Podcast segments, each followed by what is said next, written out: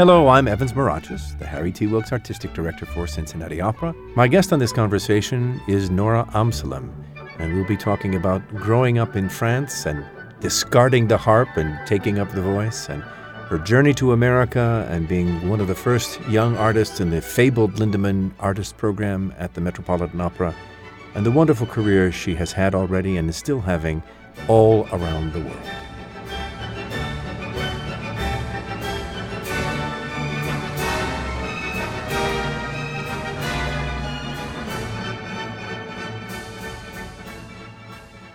My guest on this podcast is soprano Nora Amsalem.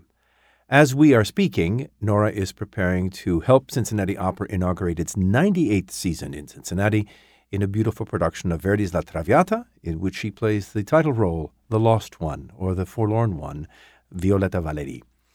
Nora, you have performed this role in many of the great opera houses of the world. How do you keep it fresh when you return to it? Well, you know, it's it's a, a role that I, one of my favorite roles to sing, I must say, um, along with Manon of Massenet, because there is such a progression from the first moment she enters and the last moment she's on stage. So um, that's very exciting to, to portray on stage and to, to have that, that whole acting color, musical colors, so so many different ones that you can give from beginning to end, instead of having a more, I wouldn't say pale, but character. Some of them are not so um, full. They don't develop. And so, exactly. Yeah. And these two are really very challenging musically, and also in, in the all the acting colors you can bring to them. So it's a joy. As far as keeping them fresh, I think, you know, it's like... Uh, If you're in an arena, uh, a bullfighting, you still have a bull and you still have a matador and you still have a, the, the arena, but it's never the same show. So I think it's it's always, not that I like bullfighting because I really don't, but it's just an analogy. But um, it's it depends really on the um, connection you create with your fellow singers. I think that's very important, and it brings um, the level of the performance to another step. If you create some kind of a um, a lien, you say in French, um, relationship. So if you, you work together and you get along, rather than just meeting somebody and saying, oh, hi, before the show, which sometimes happens. And sometimes with those also you can create something clicks and you can create something very exciting, because you actually, in those moments, you have to live in the moment, because you have so little rehearsal or none at all. Sometimes you just step in and you really have to react to whatever the other person is giving you, and you have to live in the moment, and that makes it some sometimes very exciting. In the various productions you have done of this opera, have you received advice from one particular director or another that has been something that you always take with you, thinking that whenever I perform this role, I really want to remember this particular time we did it, because I learned something that I carry with me, either positive or negative. Like, I'm never going to do that again. That happens too. I'm never going to allow myself to be put in a trash bag. Exactly. Because you were in a production that oh, has yes. you in a trash bag. Yes, yes. It was hard to breathe and not agreeable at all. But... Um, Yes, I think in each production one does. We have, um, each director has a different view, and it's actually a wonderful thing to have all these different take on the libretto, on the story, on the epoca, on the, the way you you can walk, or just, just it's very uh, simple things like that, you know, and and... You take a little bit of everything and you go, oh, that's interesting. Oh, I really like that subtext. And even now with Linda, you know, there are a couple of moments that she wants me to interpret a certain way that I've never uh, come across before, and that I find very interesting. And it's always so enriching to have different inputs in a character that you have formed over time. And it's it's very enriching and very exciting. And there's also other moments when you, you, you kind of go, um, no, but in in a way... It when you work with, with really modern productions that sometimes don't have a direct relation with the text or or goes completely off book, um, it it's you you are on stage and you have to make it work because you're up there. You know, you're the person that up there. And even if it's a totally crazy idea, and I've done a few of those productions too, uh, or you go completely for it, completely, and you find a way to make it work, to give it subtext, and you say, okay, maybe I'll try it this way, and go completely with it. Because I find, and that somehow works. You can pull that off. Because if you, you do it just because the stage director wants you to do it and it's crazy and you don't agree with it and you kind of, you know, half do it, somehow it never it never works that way. And it reads to the audience that you're not committed in some subtle unspoken way. Absolutely. Absolutely. Are you particularly fond of this character in part because, like you, she was French and she really existed at one point? Yes, yes. Uh, Yes, of course. Um, I'm sure you have read at least a, a, a précis of the original yeah. novella and of Dumas' Fils and so mm, on and so absolutely. forth. What about her, the original Violetta, who was Marie Plessis? Uh, I Marie think, right? Plessis, yeah. yeah. What about her fascinates you? Well, you know, she she comes from nothing. She pulls out of, of she becomes in a, hard to say, she graduates, so to speak, and, and becomes one of the highest courtisanes in Paris in such a short amount of time. She learns how to read. She learns uh, how to be educated, how to walk, how to eat, all those things that you need to know for to belong in a certain um, type uh, of society. And she, she becomes the courtisane in Paris that people want to be with, want to invite to their salon in such a short amount of time. And that says a lot, I think, about someone, that she's capable to grow so fast and to bring herself up to that challenge. As a kid growing up in France, did you see Traviata before you ever sang it? No, I did not. Interesting. Do you remember a couple of your very first opera-going experiences? Yes. Um, I went, I think, to the Met, because I, I uh, from university in, in, well, no, that's not true. The first, I think, opera I, I saw on video, maybe, mm-hmm. was um, the Carmen with uh, Placido Domingo and Julia Mingenes Johnson. Because, Which was a, was a film, an actual yes, studio film. Yes, because we did the soundtrack for it.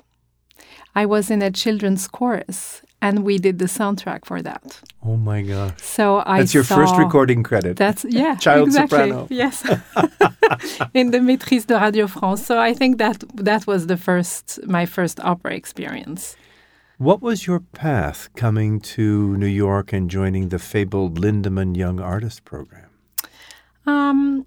I I think as a child, I, I was um, singing a lot or just mm, moaning, you know, and, and, and so my parents wanted me to go to a Parisian school because we lived outside Paris.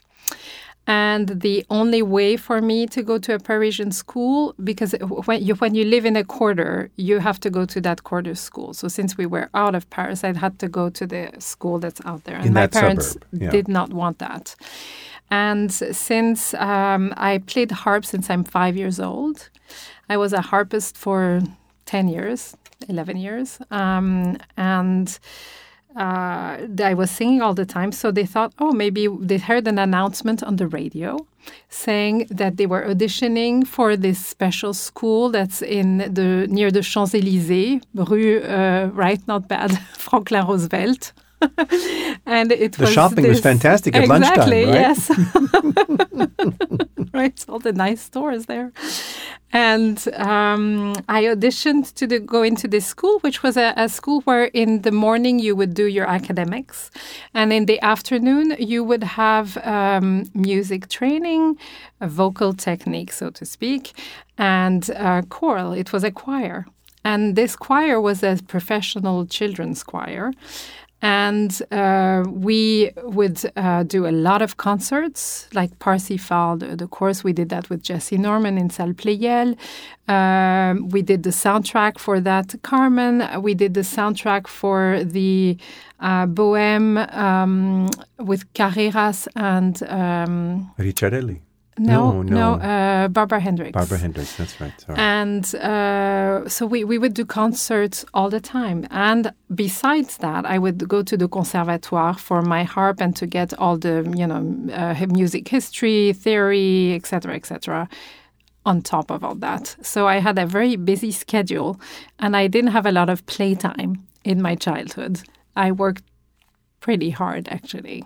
Because then I'd have to go home sometimes at ten p.m., do my homework, and get up at six thirty to take the train to go to, to school. So wow. That was pretty intense. So you continued to live in the suburbs with your parents and commuted in yes. to go to this special school. Yes, yes. We have something similar here in Cincinnati, the School for Creative and Performing Arts. Mm-hmm. It's the only kindergarten through graduation of high school, school of its kind in the nation, where you have this combination of the smallest kids to young adults, yeah. and all of them learning theater and opera and That's symphonic wonderful. Music and piano. And you have a wonderful conservatory here. Yes. No, we also, do, yeah. for sure. Mm. So you're you're singing in a children's chorus in Paris. Right. Uh, obviously, s- sooner or later, you become a young adult, um, and you. When is the when is the switch flipped between the pedals of the harp and the and the well, vocal cords? Let me say this. I played I played well, I was in the, the children's choir and I had solos and we, we you know we did a lot of concerts, and I continued the harp because my parents wanted me to get my harp diploma. But my love was not the harp. And I couldn't f- picture myself um sitting in a room alone eight hours a day practicing, and that was just not for me. You're very social. So I got I got my degree, and I came home with my degree, and I said, I put it on the table. I said, here, I did this for you. You can sell the harp. I am never touching it again. And I never did. Wow. So... And from there, um, I met actually my, my voice uh, teacher in the, that school was Michel Piquemal, and he's also he has a wonderful choir right now in in in, um, in France, and he um, he he was very passionate and very into music making, and he really gave me the love for making music and for uh, the very beginning. And this is very beginning. And he um, introduced me to Lorraine Nubar, who's my voice teacher still today, who I met when I was fourteen. Wow. And uh, to Dalton Baldwin, who's my other um, mentor, a great pianist, so to speak. And coach and collaborator. Artist and yeah. person and everything. So I met Lorraine Nubar and Dalton Baldwin in Nice, because every summer they give master classes in Nice. And I had done this this little um, uh, court-métrage, how do you say that? Short film, I guess, on uh, Maria Callas oh when she was a child. And I did the soundtrack for that, where I sang Casta Diva. Which with a lot of in, head voice. Yeah, the, the, what was the Major Bose radio hour or something like that as a kid. Uh, right, in exactly, exactly. Yeah. So there was a short film made made out of that, and I did the soundtrack for that. So, of course, here I come at fourteen or fifteen years old to the master class of Lorraine and Dalton, and she says, oh, what would you like to sing? And I said, Casta Diva. Oh, no. So she kind of looked at me like, oh, my God. And I sang with, you know, a lot of head voice and, and of course, you know. And then she would she would have me stand up and sing a little Du Parc song, or a big Du Parc song, actually. And she would have me sit. She said, oh, thank you very much. And she would have me sit. She wouldn't work with me, but I learned so much, because for three three summers in a row, for about three weeks, I would sit all day and listen to everybody's lesson, both in Lorraine's class and in Dalton Baldwin's class. What and it was fascinating. What an education that is. Yeah, it was just amazing. And I, I thoroughly enjoyed those years. So um, it was very enriching, and I learned a lot, not by singing a lot, but by listening and seeing how things worked, because of course at that moment your voice mutates a little bit. So you can't sing, you can't push through and sing too much. And so I did that three years in a row. And then I actually, they brought me to uh, Westminster Choir College, which uh, I got into Westminster in Princeton, and I did my Bachelor's of Arts in three years. I crammed all the credits in there and, and was here able... here you are, you've left France for the first time. I you've was sixteen. sixteen, seventeen years I old? Left, I actually, my parents were... I have amazing parents, and I thank them every day because they really permit me to do what I do today. And and they take care of my son when I'm not there. They traveled with me everywhere, and they let me go to university before I finished my high school degree in France. Wow. And that was a big, I think, decision for them, because if things did not work out, I didn't have a high school degree. You know, but of course I went, I got into university, which was fine, but I never actually finished my high school degree, though I got all the exams to get into to university and have a university degree. But, you know, for them to make that step was was a big decision on their part, I think. And they allowed me to do that, in part because Lorraine, you know, Lorraine and Dalton were there and were looking over me, and they knew I was uh, well taken care of. And in Westminster, I studied with Lindsay Christensen also, which oh, she was a wonderful person. Do you have a couple of early recollections of what I call the cultural disconnect of a European coming to live and work in the United States, live and study in the United States? Were there a couple of early things that you went, oh, I'm not in France anymore? The food, one, one of them, the main one, I would say. University Especially, dormitory yeah, food is probably exactly. not haute cuisine, right? Exactly. I don't want to eat a casserole ever again. I promise not to make you one. yeah, what do they, what do we call those? Lost in translation. Now, there were a couple of lost in translation moments for you, I am sure. Yes, I think partly because, you know, I, I my mother is Irish, so she always spoke to me in English as a child, and my father in French. So there's a few words that the British people use that the American use another word for. So I had a couple of those incidents, and people would just look at me, what is she talking about?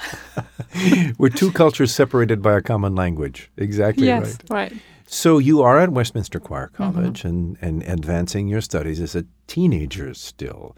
Where does the Met come looming into all of this? Well, I did, um, during my last year at Westminster, I did a few competitions that I won, actually. So I did the Marian Anderson competition and the Nats competition and the Veronica Dunn competition and the Met competition. So you went to Ireland uh, yes. as an uh, half Irishman exactly. to sing yeah. in Veronica yeah. Dunn's yeah. competition. Yeah. What a magnificent homecoming for you that must I have know. been. I know. It was a lot of fun. A lot of fun. And uh, then they did the Met competition too that I won. And from there, they took me, I was nineteen. Oh my God. And, um, and they took me into the Young Artist Program. What was it like in those days? What was the program like? Because it was early, earlier days of this program. It yes. wasn't. It was still relatively new. Yes, when you entered. Gail Robinson was the director at that time. Of blessed memory. yes. Yeah. And... Um, Uh, it was just an amazing experience. Talk about yeah. the house in those days. What was it like being in the Met, uh, working? Well, you you, w- you would get uh, they they would pay for your voice lessons. So I still had lessons with Lorraine Nubar, and they would um, give you coachings. We had coachings with Graziella Sciutti, with Scotto. We worked a lot with Scotto, which I still see today from time to time when the I'm in New Renata York. Scotto. Yes, yes, yeah. Renata Scotto. And uh, we had all these people come giving us master classes, and I enjoyed that thoroughly. But what I enjoyed the most was uh, as soon as I had free time, I would go and sit in the hall and watch the rehearsals. Again, your yes, powers of observation trained from those times in Nice to I, sit and enjoy yeah. and watch people work. I really, I really enjoyed seeing the rehearsal process, seeing, you know, like Domingo or Pavarotti rehearse and Del Monaco in the back yelling, ah! And, you know, there's funny things that happen. And just to, to see how how that process is, and then to be able to go to a performance and see it all come together. And just to see the big, big, um, you know, opera stars of that time was just such a thrill. So there comes that moment, finally, when your foot is on that stage for the first time in, what, a very small part? Uh, I think my my debut was uh, one of the four Cretan women in Idomeneo with Domingo and Anne-Sophie von Otter. Wow. That's so a that big way fun. to start. Yes. What did... Do you have a re- recollection still of what it was like to stand on that stage and look out into the house and see that full house and say, I'm singing at the Met? I know. It's like a dream come true. It's amazing. And it's such a a huge hall, you know, and it's it's kind of overwhelming, but so exciting at the, at the same time. What do you love the most about performing, the actual event, when it comes time for the curtain to go up and the lights to come on? Your hair and makeup in place, your costume just so, you're well rehearsed. I think entering in the realm of the character you're portraying. That's what I enjoy the most. And and through that character, um, touching the public. Across footlights, across an orchestra. But one of the things that I find so compelling about your work and your voice. I remember the very first time I heard your voice in rehearsal, which is when we were doing La Bohème in Atlanta in two thousand seven. And what has always struck me about your voice in particular is um, a beautiful sadness that is part of your tone. Mm-hmm. There is this uh, pang that goes through me when I hear your voice. It doesn't mean you can't sing with joy. There's, there's, mm. That has nothing to do with it. But there is this incredible impending sadness that is so touching in the way that you sing. It's just mm. part of your utterance, mm. uh, whether you're singing fast or slow or high or low or yeah. uh, loud or soft. And um, I would imagine this is one of the things that makes audiences want to hear you, because they know that uh, you come to life on stage. It's not just a performance. You are in it. And I've noticed that in these rehearsals of Traviata, that you do go into uh, into a zone almost when it's time to really do something. And Nora disappears and Violetta appears. Yeah, I, I really love to, to dig in there and, and get get into your, your part and mm. live the moment. I think that's that's the most important, is really to be in the moment, portray your character, to give yourself over to your character, mm. whatever it may be, but especially in the ones that are so complex and you can do so much with it, you know, so many different ways. There's so many colors you can bring to traffic. You can do it this way. You can put the emphasis on that word and it means something completely different, or you can, there's so many different colors, and to really dig in it and make it new every time and find something else. And and and that's what fascinates me and which I, what I really enjoy. We've talked about a couple roles that you've sung a lot and enjoy singing, Manon, Violetta, Mimi and La Bohème. Mm. Your first appearances with us were Liu and Turandot, which is a show stealer if ever there was one. Two arias, you kill yourself, and nobody remembers all the hard work of the Callas or the Turandot. Everybody walks away singing mm. about Liu, which mm. is terrific. Um, but I know you have a large repertoire of roles, but are there roles now at this point in your life when you think, this is what I'd like to do next? Are there a couple of those that you've got yes, on your wish list? Definitely. I think a, a really good role for me right now would be Thaïs. Oh, I yes. would love to sing a Thaïs. Yeah. Just love to. And Massenet loved the voice, period. Yes, yes, That's, yes. And, and absolutely. Particularly the soprano voice. Mm-hmm. Yeah. And I would love to sing a Suor Angelica. I think I really would like to try that too. Mm. I thoroughly enjoyed, I've done it before, but I would love to do another Desdemona. I really, it fit me like a glove, and I really, really thoroughly enjoyed singing that part too. And um, I've never done a Boccanegra, Done not so, not very often, unfortunately. I know, but it's I know, a be- and you I have know. one of the most beautiful Verdi arias of all in Yes, Questo, right, right, right. Yeah. And there's a few other things that I'd like to try that are not coming to my mind uh, mm-hmm. right now. But we don't have much call these days, sadly, in this less enlightened world for recitals. But do you enjoy giving recitals, being oh. alone on the stage with the piano? Very much so. Mm. I used to give a lot of recitals. A lot. I've, I've done a lot of recitals with Dalton Baldwin. Mm-hmm. We recorded together a C D of French songs, and um, I. I really like that. It's mm. such an intimate um, setting. And uh, once again, the, the, the, the text is what's important, and the colors you bring to that text are, and yet again, there's so many different ways you can do that, and just the the finesse of of um, doing it, you know, portraying those texts with the music is is a wonderful feeling.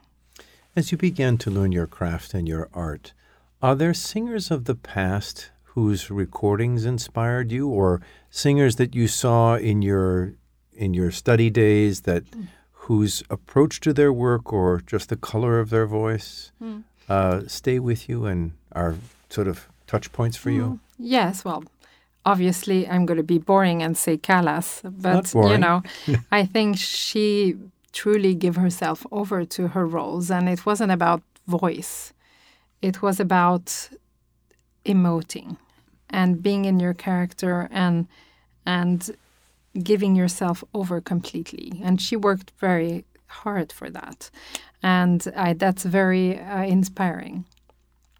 And, you know, of course, hearing uh, Pavarotti was like a, a sunshine, and, and also Domingo, who I, I had the fortune to sing with also later on.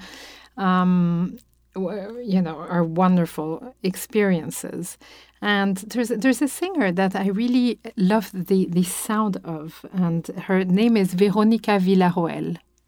Somehow, something about her timbre really touched me. I don't know it's why. It's a very Latin sound, for lack of a yes, better way of putting it. Yes, but it's very pre- distinct. Mm-hmm. Nobody else has that sound. Ah, this is something that I've always wanted to ask you, because your sound, I can, as a as a kid growing up and, and listening to opera recordings, I became very geeky about being able to identify voices. And sadly, I think we live in an era where there are fewer and fewer people who have really distinctive timbres to their voice. Your voice I can pick out in two bars. Oh, good. And it ha- because it has a signature. Mm, mm. What do you think goes into, uh, from your own perspective, what goes into having a signature in your voice? I think you're born with it. I don't think it's something that you can create or manipulate. Mm-hmm. I think it's something that's in your genetics, in your throat, and you can't make it.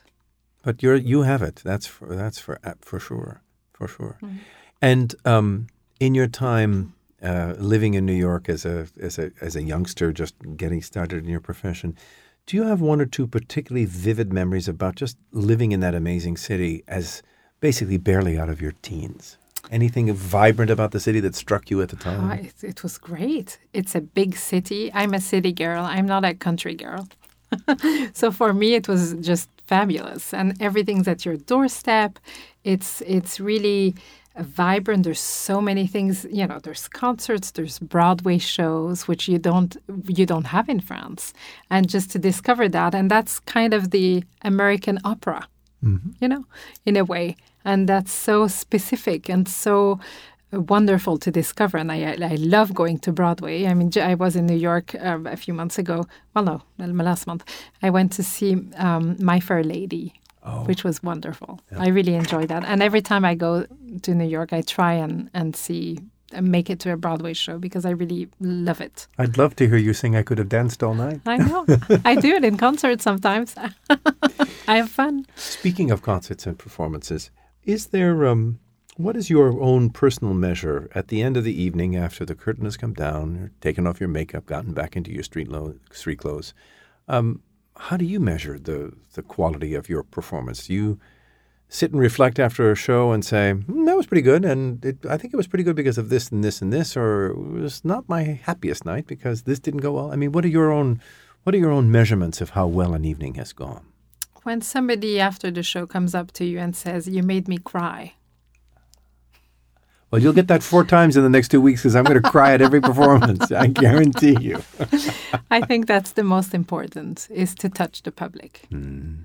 It's whatever the, the technique and the, of course, you have to make, you know, a beautiful sound. If but it's not, for for me anyway, it's not the most important um, element. The most important element is to emote and to touch the public. Mm. If they go, and that they'll remember. You know, if it's just a beautiful sound and it's perfectly sung, but there's no emotion or very little emotion, then, you know, there's a lot of people that can sing really well. There's few people that really touch you. Mm-hmm. So that's what's important for me. On the day of a performance, do you have any little quirky rituals that you follow? You keep silent, eat a steak, uh, do yoga? Or I keep quiet as much as I can. And uh, I used to eat pasta, but since I'm on a no-carb diet, carb is the enemy, I now eat uh, steak and vegetables. Good advice. So, good advice. Which is fine. Yeah, you know. you have your, you've got your protein. That's okay. And you exactly. have good carbs from yeah, the vegetables. Yeah. Exactly. You were talking a little bit earlier about how much you did not have much playtime as a kid.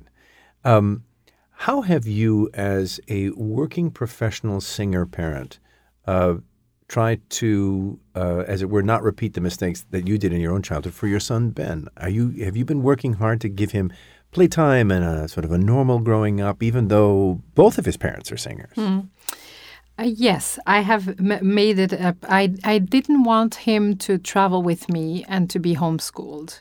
So I wanted him to have friends, to be in a stable environment, and to be able to come and see me or his father whenever we were away. And I think that's extremely enriching for, um, you know, a child growing up. And he went to Kazakhstan with, with Dennis and did a concert and sang in front of five thousand people. And, you know, he he went to New York, obviously. And we, we take him in a lot of places, which is a wonderful thing when, when children are growing up. But I did not want to rob him of a normal childhood and for him to be able to go play football. He loves to play tennis. And if you're on the road all the time, that's just not possible. So I made that choice. It's true, it's difficult on me and on him too, because we're we're apart sometimes, and it's not always easy with uh, grandpa and grandma. It's not the same as with mama, that's for sure.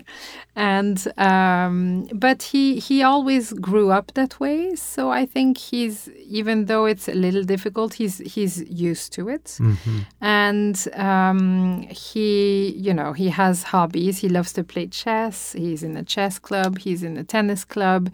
He has his friends. And next year, he's going into a, an international uh, wonderful school. And I'm very proud of him because he he got in. And um, that's just a, a great school. I'm grateful to you for sharing that advice, because I think uh, any singer who will be listening to this, who is contemplating the beginnings of their career and wanting to have a family, uh, it's a challenge.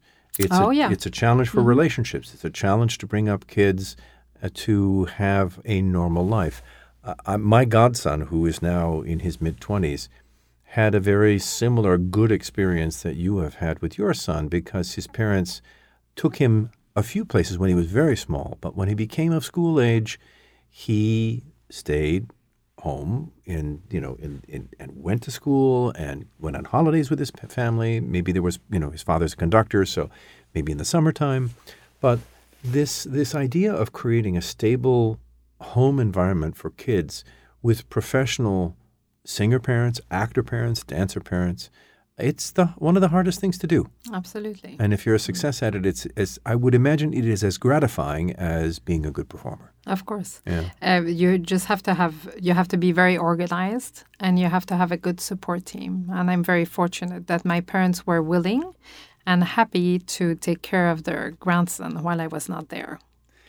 You have sung in nearly every corner of, of the world that ha- that has opera and concerts. Are there a couple of places you haven't been yet you'd like to go and, and sing? even just so that you can satisfy a tourist's desire to say, I've been someplace. Hawaii? They have a very nice opera company. Operates only in the wintertime. I know. The fees aren't great, but the weather is fine. Yes. Other than that, um, let me think. Have you sung in China? Yes, yes. I did a, a huge China tour this year, which was absolutely fascinating, which I, I really enjoyed. I, what did you find about the public there that, that you... You know, the opera houses are about five to seven years old. So it's a real uh, new art form that they're opening themselves up to. And it's fascinating to see the public. Some of them are completely novice to this art form, and other ones are are like, you know, Japanese and own all your recordings, know everything about about every performance that's being ever done. And it's really a, a, a funny mixture, but they're it's a wonderful public. They they're very avid of, of um, you know, learning and and wanting to be there. And uh, the, the just the funny thing is at the end, you know, they're very warm, and then everybody takes out their cell phone and takes pictures. Welcome to the twenty-first I know, century. I know, it's so funny. But uh, it was a wonderful experience, and I sang Traviata and Bohème together. Wow. For two months. That's, it was a two-month tour. That's an arduous that's Yeah, an arduous it, it tour. was kind of challenging. But that's a little bit old-fashioned in some ways. You you read about this amazing tour that Joan Sutherland took in the sixties in Australia, where she brought Pavarotti along. That was one of his first important engagements, is to going in this little company that was organized, and they sang nearly every night mm. for about two months. Yeah, yeah. They just... that's. Made them strong. They're made. They are made of strong stuff. Both yeah, of them were, yeah, for sure. Oh, absolutely. But you know, to, just to be there, and and they have fabulous opera houses. Just uh, amazing. Um, stri- the the one in Harbin won the um, architectural prize, and it looks like the Guggenheim Museum. You know, it's all these. Wow. It's just amazing. It's really amazing and and fascinating. And I think there's a lot of. It's the in a way where. Things are developing. Is is there's so much going on there. So one of the perks of the somewhat nomadic life of being an opera singer is that you get to see places that most of us only dream about. Yeah. And yeah, someone yeah. pays you to do it. Exactly.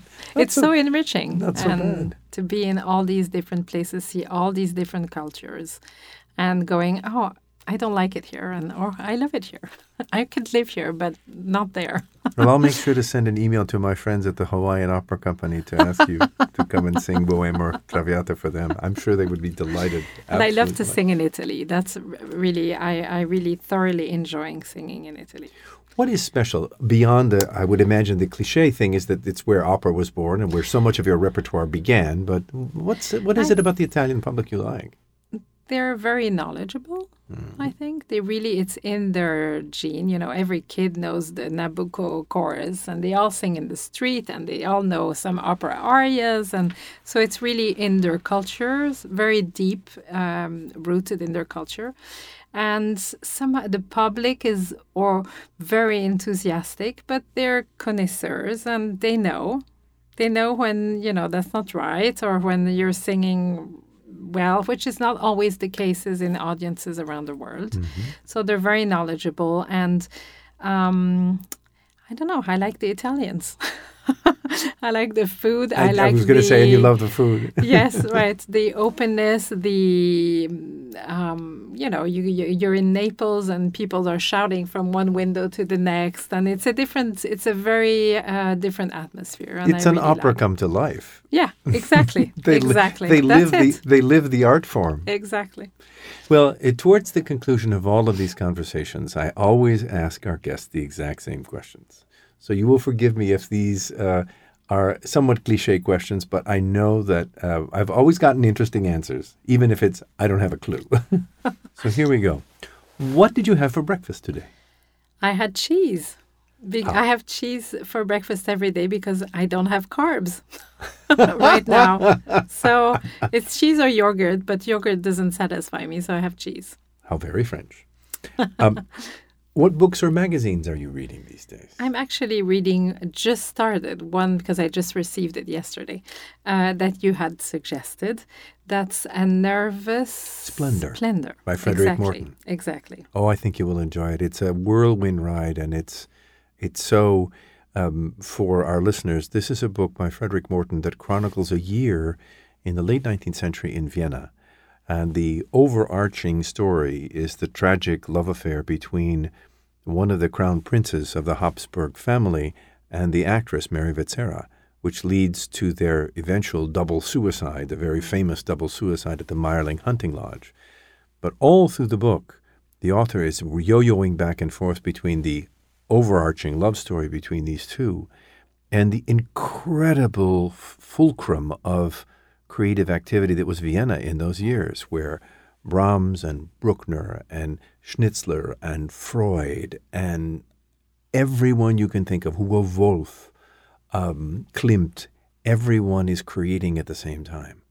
And as you go, as you read this book, Nora, you go almost day by day, and you learn what's happening in the overall love story and how it's developing, but you're also getting vignettes of all of these other people and what was happening in their lives in those days. Mm. And it left me just eyes agog at the end thinking, my gosh, what an amazing time to have been alive oh, when all of this sure. creativity yes. was happening. Yeah, yeah. And there's a sting at the end of the book. I, I will not do a spoiler no. alert. I'm not going to say anything.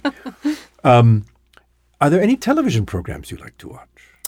Um, not television per se, but I do watch Netflix. Mm. And um, which Netflix is your addiction? I have a couple. Oh, yeah. I liked Scandal, which is a political mm-hmm. thriller, so to speak. Mm-hmm. And I like Suits also very much. You have a phone like all the rest of us. Are there any of the apps on the phone that you find more useful than others, something you really use often? Where have I parked my car? I just got that. It is so, it's so good. So, and find my iPhone. That's my other exactly. favorite one. um, do you have a, a, a couple of favorite Cincinnati restaurants? I, I, I know where you go for lunch nearly every day. Yes, yes, Eagle. Oh, which, the Eagle in O T R on Vine Street. Yes, yes, exactly. Yeah. We go there for lunch because it's really good. They have great salads. There you and, go, no carbs exactly. again. And uh, they're quick, they're fast. Yeah. And otherwise, there's a, a Frenchman who opened a series of restaurants, which I, there's one on near Garfield Place. Jean Robert. Jean Robert. So you've been to Jean Robert's I've table. I've been to Jean Robert. And that I had was lunch there today. Good. Oh. It's very tasty. Yes. Um, what is, if not the very best, but an important piece of career advice that you have received that you've tried to use? Anything in particular from a teacher or from Dalton Baldwin or from a friend or a manager? Anything that comes to mind? I think m- make music and emote. Just the, the, the, the yeah, just to be, the, to be in the music. You're a woman of today, and so I know that you have musical tastes outside of your profession. Do you have any particular musician outside of the world of opera you really like? I, I enjoy jazz, and I enjoy uh, Brazilian music. So Ella Fitzgerald, and I actually, there's an opera singer who, who is say, uh, uh, Eileen Farrell. Did you hear her jazz? She's fantastic. She used to sing at the Met. Mezzo, and then at, after her performance at the Met, go and sing at the jazz clubs. And she's an amazing jazz singer, too. There is a, a landmark recording for any of our listeners that they must have. It's called Eileen Farrell, I've Got a Right to Sing the Blues. Ex- I have that. With Luther Henderson yep. and his orchestra, and it's one of the great jazz albums it's of amazing. all time. Yeah, yeah. I really enjoyed her. Oh, I'm glad. I'm very glad. How do you deal with stress? Um...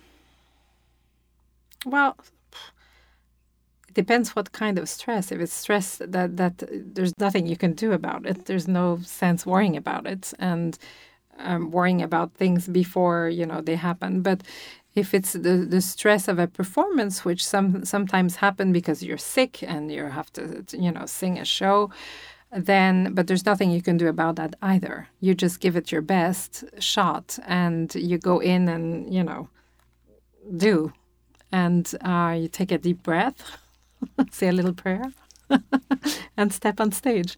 But um, or I, I, I, if it's everyday kind of stress, I, I like to just take care of my son and be with him. And that for sure occupies your mind and takes your mind off things. Takes your mind out of yourself. Exactly. Always have something else exactly. to focus on. Yeah. That's yeah. great advice. Um, you've talked a lot about people who have been important to you, and I won't ask you to single one person out above all others. But if you could uh, share with us um, one of your mentors and why he or she has been so important to you as a either as a person or as a professional. Um. Well, you know, my mentors that I, I meant are Lorraine Nubar and Dalton Baldwin. I, I know them. They made me. And they're, of course, responsible for for my art, you know, how I make art today and how I sing. And um, I've known them since I'm fourteen years old. It's remarkable when you have a, a teaching relationship that stretches back for basically as far as you can mm. remember. Mm. Very and reassuring and very comforting, too, I am, I'm yeah, certain. And you haven't all... bopped around from teacher to teacher. You've... No. No, thus she she is an exceptional teacher, and she, in also the way that she's always curious, and she always goes to everybody's master classes to learn and to to watch and to maybe take ideas, and she's very open in that way, and she's always pushed me to go go take a lesson with that one, go take try that one, go go, and she even told me, oh, there's there's this good teacher that teaches in in Cincinnati Conservatory, you know, if you want, you you can, he's really good, and and so she's always um, pushing me to get other ideas and and to go sing for that person, and and she's wonderful in that way because really not many teachers are that way. She's they, generous. Yes, she's extremely uh, wonderful, generous person, and she's like my second mama. So well, good ideas come from the most unexpected places mm, sometimes, mm, isn't mm. it so true? And sometimes you have good good. you know, experiences, and sometimes you don't. and, and you learn funny. not to do that again. Exactly. Just like we were talking exactly, about earlier. Exactly. I, yeah, I'll take that from this production. That I won't ever do again. I had a lesson once with um, Gena Dimitrova. And Big, I think... famous Bulgarian dramatic soprano. Yes, yes, yes. I was singing, I did her last Turandot with her at the Met. Wow. And the Met in the Parks, I think, with Nilo mm. Santi conducting. And I, I went and I asked, could I please have a lesson? And she said, sure, sure. So we met at the Met and I had this this this lesson. And it, it was, you know, only she can sing that way. Mm-hmm. And and I came out after one hour and I called Lorraine and I had no more voice. Don't do that. Don't do that again. I, That's but, one you know, of those examples. I tried yeah. and I saw what she was wanting and I was like, it's, I can't, I with my voice cannot do that. She can, but I couldn't. But it was well, funny. That brings me to my very last question for you, because I know young singers listen to these conversations. Um, any particular piece of advice you would have for a youngster just starting out? You've had such an unusual path yourself, with a clear path since you were, even before you were a teenager. But what's a piece of advice you'd offer? I think to take your time and not be pushed by people to do your the wrong repertoire and um, emote. Thank you. Thank you, Nora, so much. Thank you.